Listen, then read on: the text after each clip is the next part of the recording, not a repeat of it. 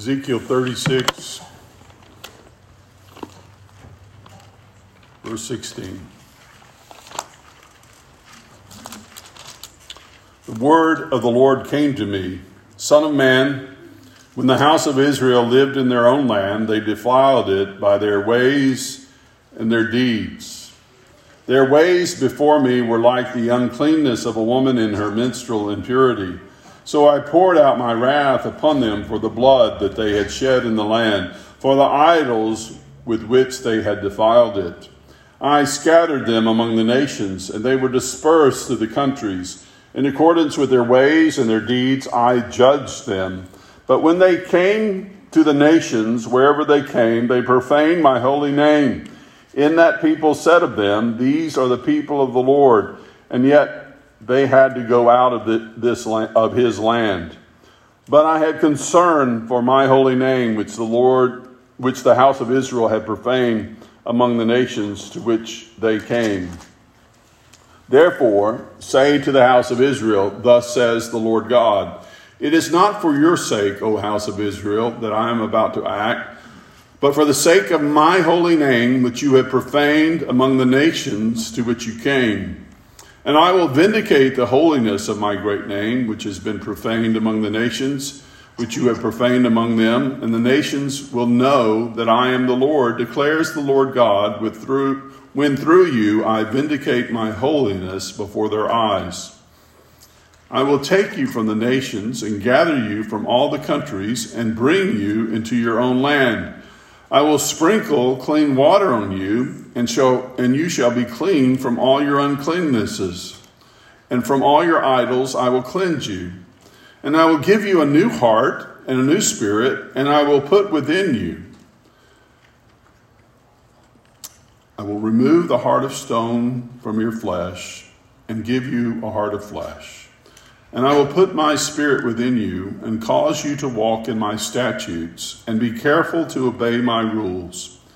You shall dwell in the land that I gave to your fathers, and you shall be my people, and I will be your God. And I will deliver you from all your uncleanliness, and I will summon the grain, and I will make it abundant, and lay no famine upon you. And I will make the fruit of the tree and the increase of the field abundant, that you may never again suffer the disgrace of famine among the nations. Then you will remember your evil ways and your deeds that were not good, and you will loathe yourselves for your iniquities and your abominations. It is not for your sake that I will act, declares the Lord God let that be known to you. Be ashamed and confounded for your ways, O house of Israel. Heavenly Father, bless to our, our understanding the reading and the exposition of your infallible, inerrant word. And we do pray in Jesus' name. Amen. It's hard to think of two more appropriate text to begin the new year than this one and the, the one that follows in chapter uh, 37 of Ezekiel. I would like to say that's due to careful planning on my part, but it's not. Some, but um, Providence has landed us here for the most part. The month of uh, January is named after the, I forget whether it's the Roman god or the Greek god, Janus. But you've probably seen pictures in, in literature of Janus. It has two faces. It's a two faced god. One, one faces backwards and one faces uh, forward. And um, again, an observation of an idol that, uh, that makes uh, a common sense ob- observation every beginning of the new year. We do that, don't we? We look back, and at the same time, we look forward. And that's what the text tells us that Ezekiel prophesies to Israel. Look to the circumstances that brought you to where you are. The whole of Ezekiel has been a constant uh, uh, litany of judgment, judgment, judgment for Judah, and not only for Judah, but for the surrounding nations who justly deserved the judgment and wrath of God for their rebellion against him. And the reason for God's judgment, the reason for his chastening of his people, is that we have this constant litany. Uh, Ezekiel's favorite pet phrase, if you've not noticed, is that they will know that I am the Lord. That they will know my glory. God puts this in the mouth of the prophet. Why does God do what he does? He does it to glorify himself. I said many times in this series of the, about the, the uh, promises to the physical promises of the land uh, to the people of, uh, of Israel uh, that uh, are um, are still in effect, I believe. Uh, that is certainly here, but the primary way I believe that God calls us to apply this is to ourselves, to our situation where we live. There is certainly a spiritual application to the people of Israel who have yet to repent of their sin and, and uh, accept Jesus as Messiah. But more than that, for us today is the need for us to hear this word and to apply it personally to our lives, to our church, to our situation. And so these principles that are true then, that were fulfilled prophetically then, and that will be fulfilled prophetically in the future, they have a present application for us. And that's what I want to focus, us to focus on in the text this morning. The first point I want to make in verses 16 through 21 is that God will vindicate his name. God will not tolerate his name to be blasphemed. He says this about Judah the people of God. But he also means all those who would profess faith. Matthew Henry says about this verse this, and it's a wonder, I just will quote it because it's so wonderful, as so often he is. God promised the captives a, great, a glorious return in due time to their own land. And it was a great discouragement to their hopes that they were unworthy and utterly undeserving of such a favor. So, those two things are true at the same time. We are grateful and hopeful and, and glad about the deliverance that we have from God. And at the same time, uh, we're disappointed in what brought us to that place. And those things will always be held in tension in us in the Christian life.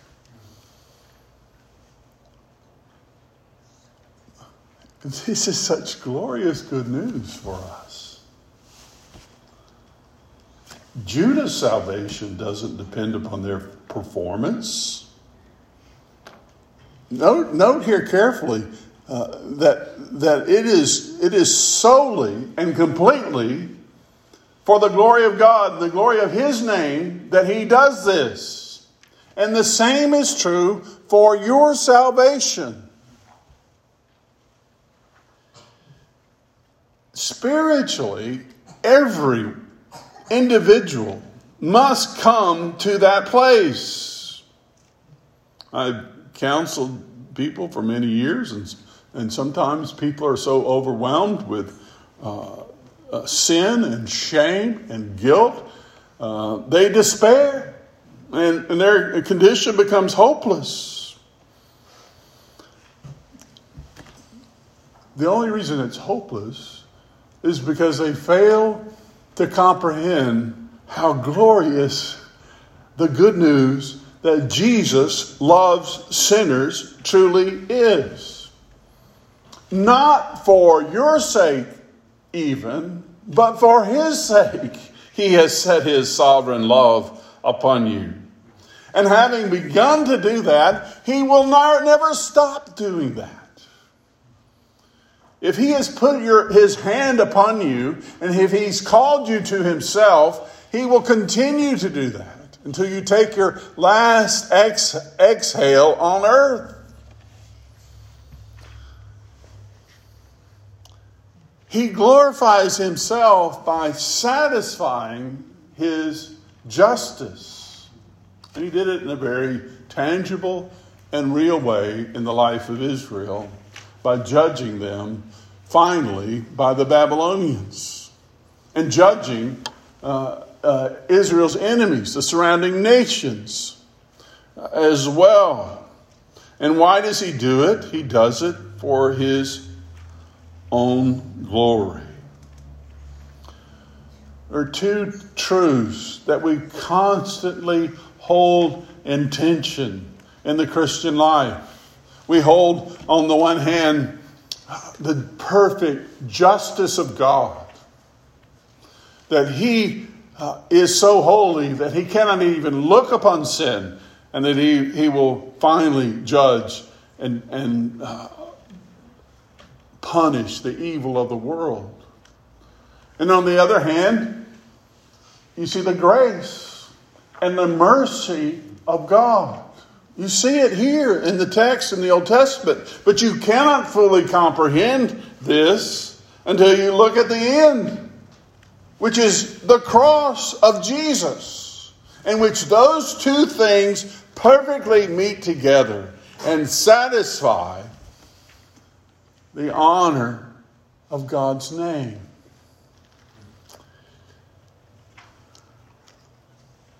They are both true. The justice of God is true.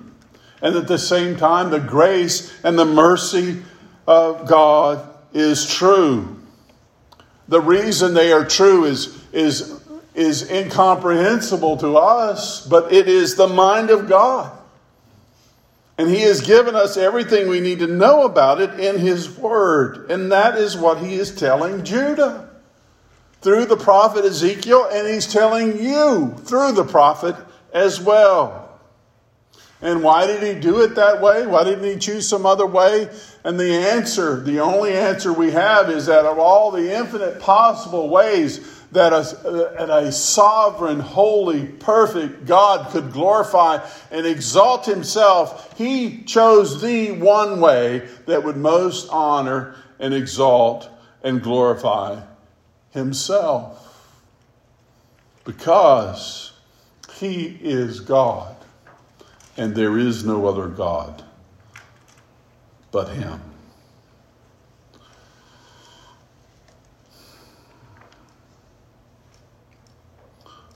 There's an accusation of injustice. It's not fair. I, the Christmas season always brings these, these, these uh, incredible sentimental things to our hearts and minds, and we have such, such expectations that are never met. I don't know if you've ever noticed that and it's but it's in our culture. It's just it's so it's so cheesy and, and ingrained in the culture. And I watched this this uh, this Christmas story about this quaint Appalachian family, and and uh, it was quite a good story. But then I was tracking with it until the main character. Um, went out angry at God because he had taken away her little brother, and and he says, I'm, And she, and she prayed, this character prayed, God, I'm going to forgive you. I thought, whoa.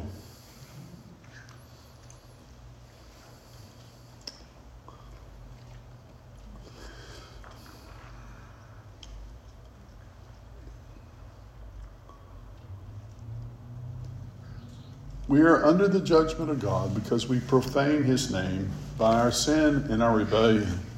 Our only way out of that sin and rebellion is by his gracious provision for us in the gospel. That he forgives us that he restores us. And if the, and the evidence of the gospel at work in our hearts is that we extend that same grace and forgiveness to those who have wronged us.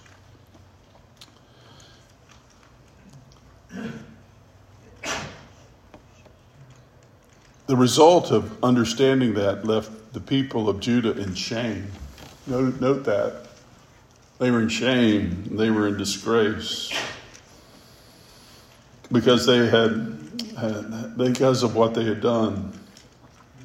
But here's the gracious promise that God chooses not to, in order to glorify himself and to make his name great, he chooses not to leave his people in that condition. He promises to cleanse his people.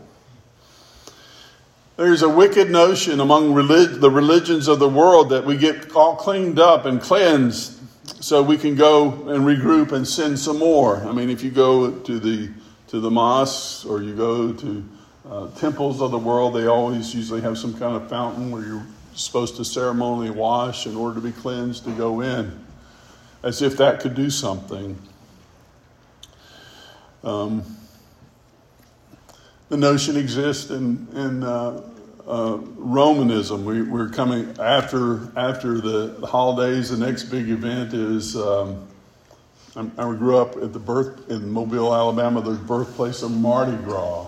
You know, some places call it the carnival, and uh, it's this indulgent of the flesh. And so, so until you get to the the time of Lent and where you you atone for all your wickedness. And it turns in to many places to this wicked uh, orgy of all kinds of, uh, of excess. Not always, but, but I've seen quite a bit of this. then the idea is after you've done all this orgy of excess, you go and you atone for it somehow. And that, that, is, that basically sums up the religions of the world. You get cleaned up so you can go out and do more later.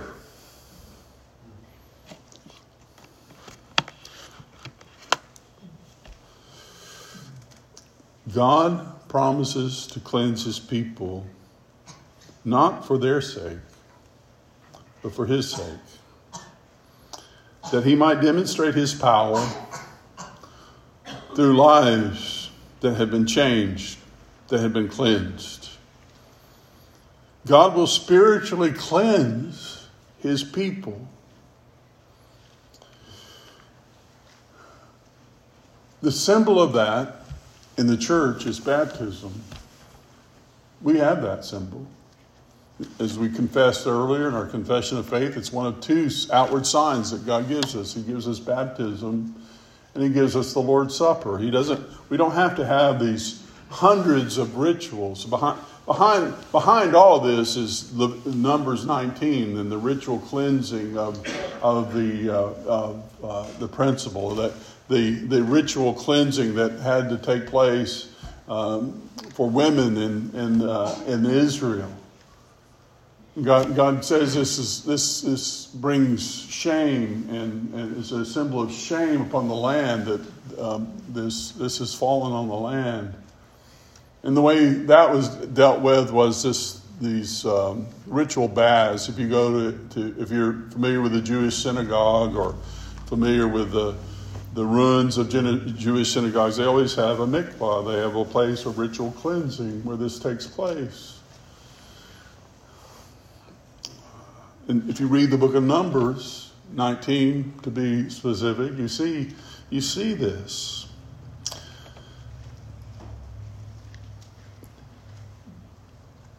the, Ezekiel, the message to Ezekiel, to us, is that spiritual cleansing.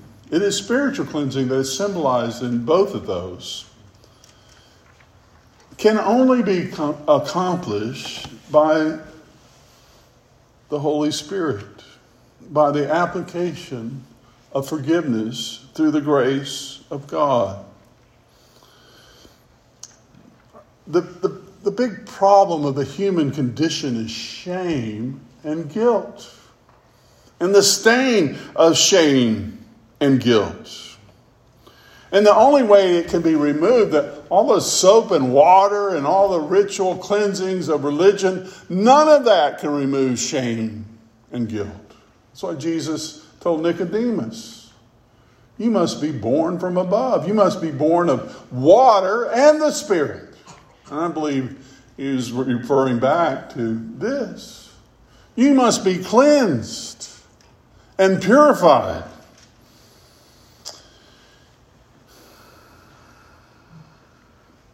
It's a symbol. Baptism is a symbol of our washing and our cleansing from the guilt of sin and the shame of sin. We believe it's a one time event in the name of the Father and of the Son and of the Holy Spirit. And when we have received faith in Christ alone for our salvation, uh, it's, an, it's not repeated, but we need the sacrament. We need to be reminded of our, of our cleansing. That's why Martin Luther, uh, one of my favorite characters spiritually in all of history, when he was when he was faced with his accusations of his many sins, he would he would cry out, "I've been baptized." He didn't mean I was saved by being baptized. He meant I've been cleansed. God has taken away and cleansed my guilt. And that's the promise here. God will cleanse us. And then he promises to give his people a new spirit. Not only does he cleanse us from our, our, our, the shame and the guilt of sin, he gives us a new spirit resulting from a new heart. The word spirit is the same word for breath. the, it describes, it almost sounds like heart surgery. There's a number of people facing heart surgery this, in the coming weeks. And if the heart is totally calcified, sometimes they can do bypasses, they can do different things to stimulate it. In the worst case, they can take it out and put a new one in there or borrow one in, uh, one in there and it can give life. It is a perfect illustration of what spiritually takes place in the life of a believer. Unless you have a new heart, unless you have submitted to spiritual heart surgery by the hand of the great physician,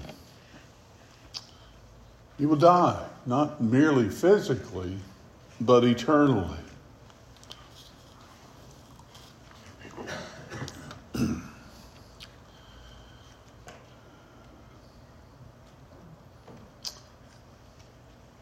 The Pharisees didn't understand that. Jesus came, and his audience was were the tax collectors, the outcasts.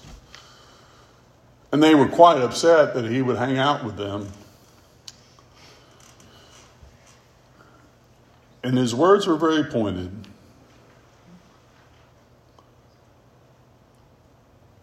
Sick people, I mean, well people, do not need a doctor. The sick need a doctor.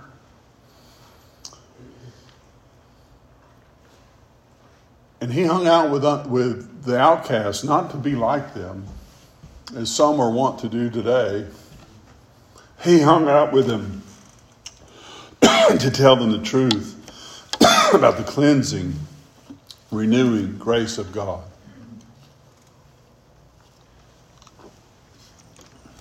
The evidence of a new heart and the evidence that the heart is functioning, a new heart is functioning, is spiritual fruit, is life.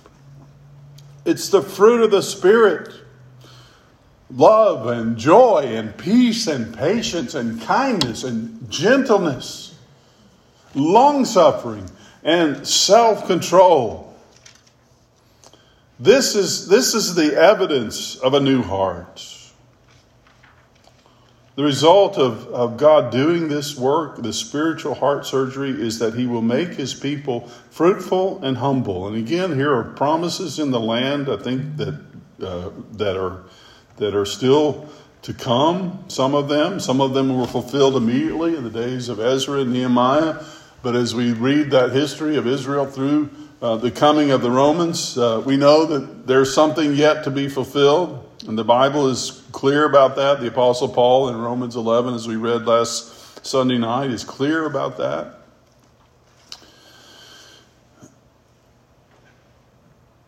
They're built on the, on the precious, infallible promises of God. But we must never lose sight of how God is doing this. He's not going to do it according to the plans of men. He's going to do it according to his plan and in his time. And his method is the gospel. And the gospel to the Jew first, and then to the nations. And this is what will result in the transformation of the world. Note again how God makes his people fruitful in the land, how God makes his people fruitful here, how he makes you fruitful, how he gives you the ability to bear spiritual fruit. Note that one of the evidences of that fruit is shame. And remembering in the land, when you're restored, wherever God's people are restored, note carefully, you will remember your evil ways and your deeds, which were not good. And as a result, you will loathe yourself for your iniquities and your abominations. And again, it's not for your sake that I'm going to do this. It's for the Lord's sake.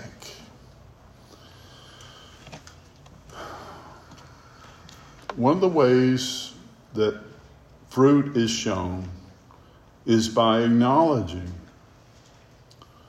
the guilt, the very real guilt, the very real shame of sin. And the very real humiliation that comes from it. Our only hope the only hope for Israel, for Judah, was for them to embrace the promise that comes from repentance and faith, looking forward to the Messiah, as we confessed earlier in our confession. Our only hope is looking back to that finished work. The only hope for the world is pointing to Jesus, who is the author and the finisher of faith. It is, it is what we cling to. It's what we hope for. That's why we gather to glorify and magnify His name. In the new year, we need new repentance. We need, we need renewed faith. And we need it every day. Again, we sometimes call our worship service covenant renewal. This, I, this desire to get a fresh start and get on the right path and make resolutions. Those are healthy things, and I hope you're making some wonderful resolutions for the new year.